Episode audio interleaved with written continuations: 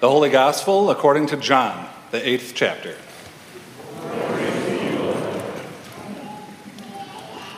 Jesus said to the Jews who had believed in him, If you continue in my word, you are truly my disciples, and you will know the truth, and the truth will make you free. They answered him, We are descendants of Abraham and have, have never been slaves to anyone. What do you mean by saying you will be made free? Jesus answered them, Very truly, I tell you, everyone who commits a sin is a slave to sin. The slave does not have a permanent place in the household. The son has a place there forever. So if the son makes you free, you will be free indeed. The gospel of the Lord. Praise you,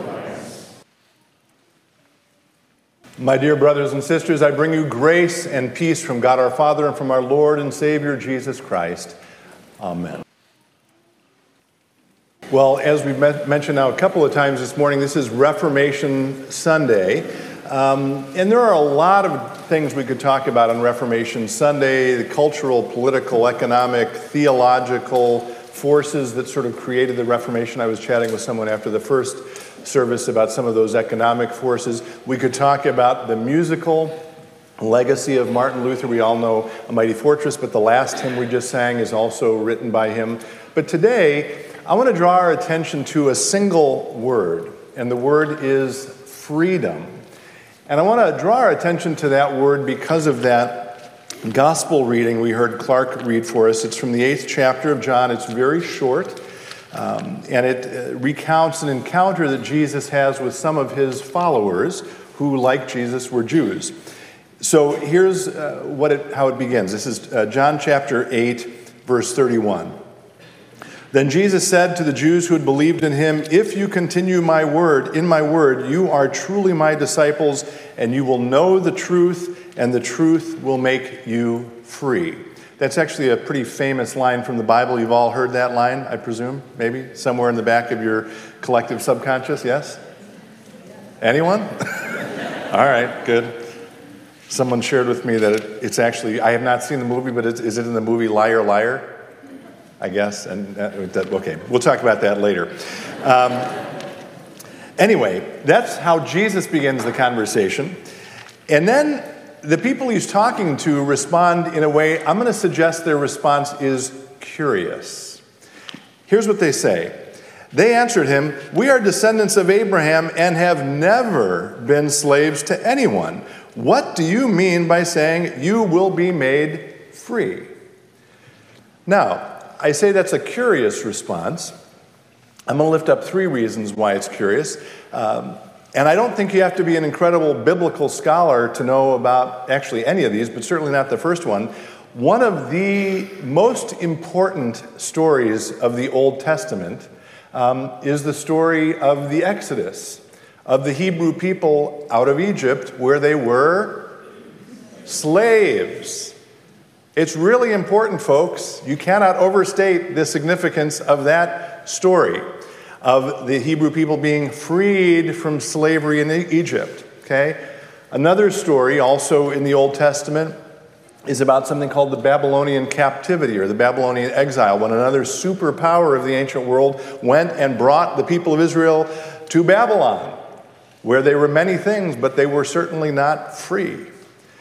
The most curious reason, though, I think that the, I find it curious that these individuals respond to Jesus that way is that there they are uh, in Jerusalem or somewhere near Jerusalem, which at that time was what? Occupied by Rome, the most powerful political and military empire in the world. They were certainly not free then either.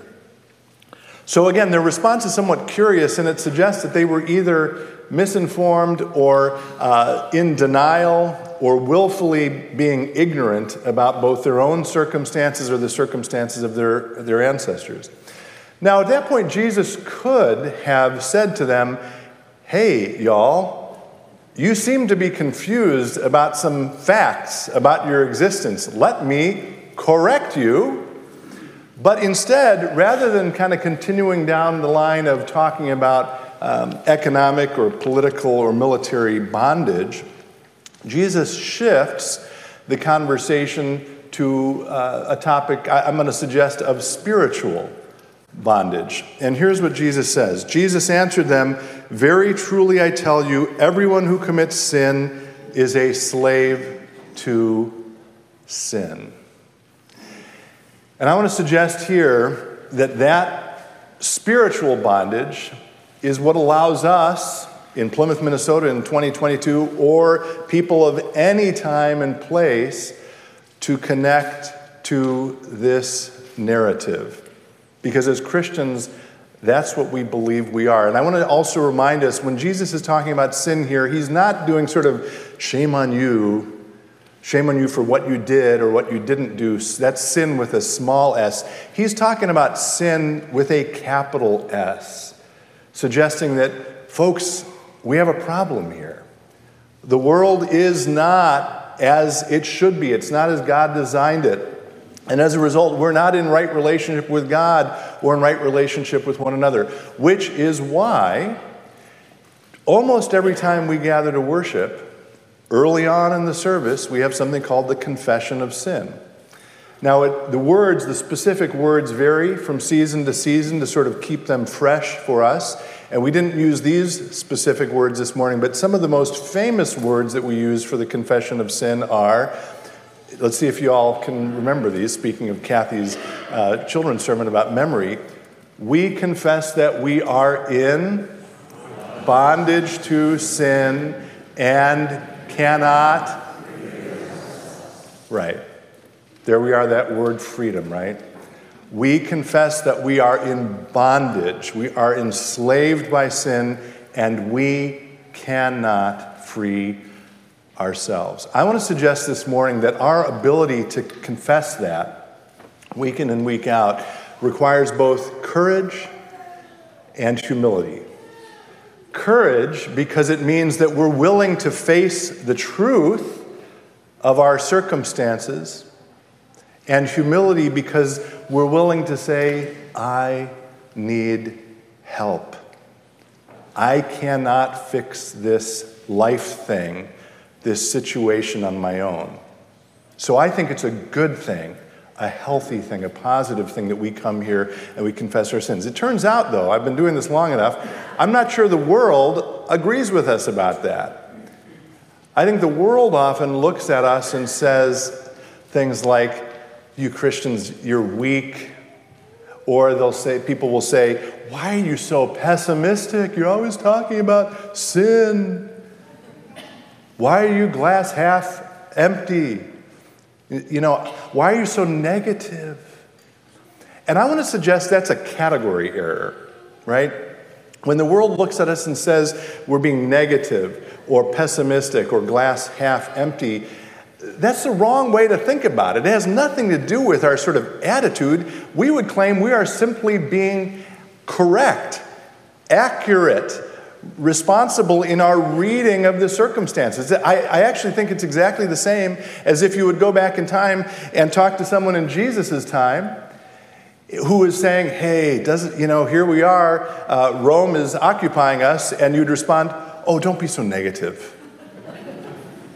right? Or you go to the Babylonian exile and someone says, gosh, here we are, we're not in our homeland, and someone say, what are you talking about? We're right here in Jerusalem right? Or if you go back even further to the time of Moses, someone might say, just talking about the facts of the situation. Here we are enslaved by Pharaoh. And the person would say, No, we're not. You wouldn't say those people are being positive. You, were, you would say they are in denial, right? They're misunderstanding the reality of the circumstance. So here, we remember those words from 1 John, which are often also. Uh, used in confession. When we say we have no sin, we deceive ourselves and the truth is not in us. But when we confess our sins, God, who is faithful and just, will forgive our sins and free us. There's that word again from all unrighteousness, right?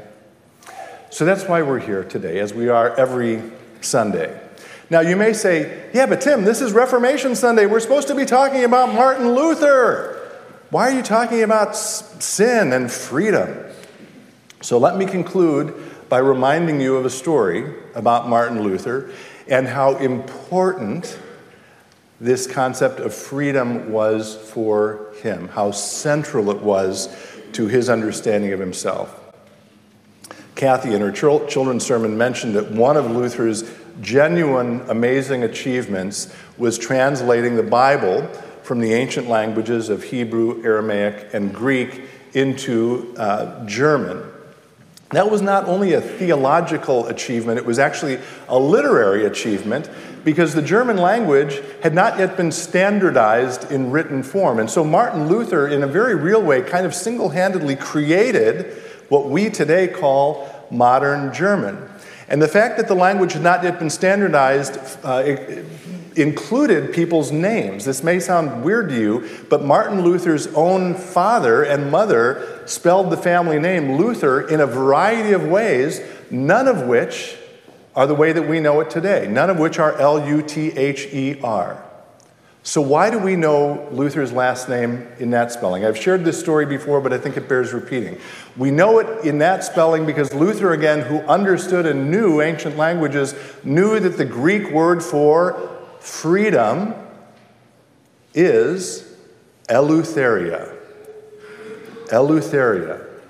And so Luther standardized the spelling of his last name based on that Greek word so that every time he signed his name, he would be signing it Martin the freed one.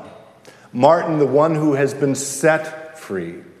Or the corollary to that, Martin, the one who needed to be set free. Martin, the one who could not free himself. Martin, the one who thanks God and Jesus for freeing him. On this Reformation Sunday, I pray that with Martin Luther, we can also come here, acknowledge our circumstances, acknowledge our sinfulness, and turn to God so that God can heal us and that, yes, God can free us. Not for our own sake only, but so that we can leave this place and share that amazing freedom with a world in need. Happy Reformation Sunday. Will you join me in a word of prayer?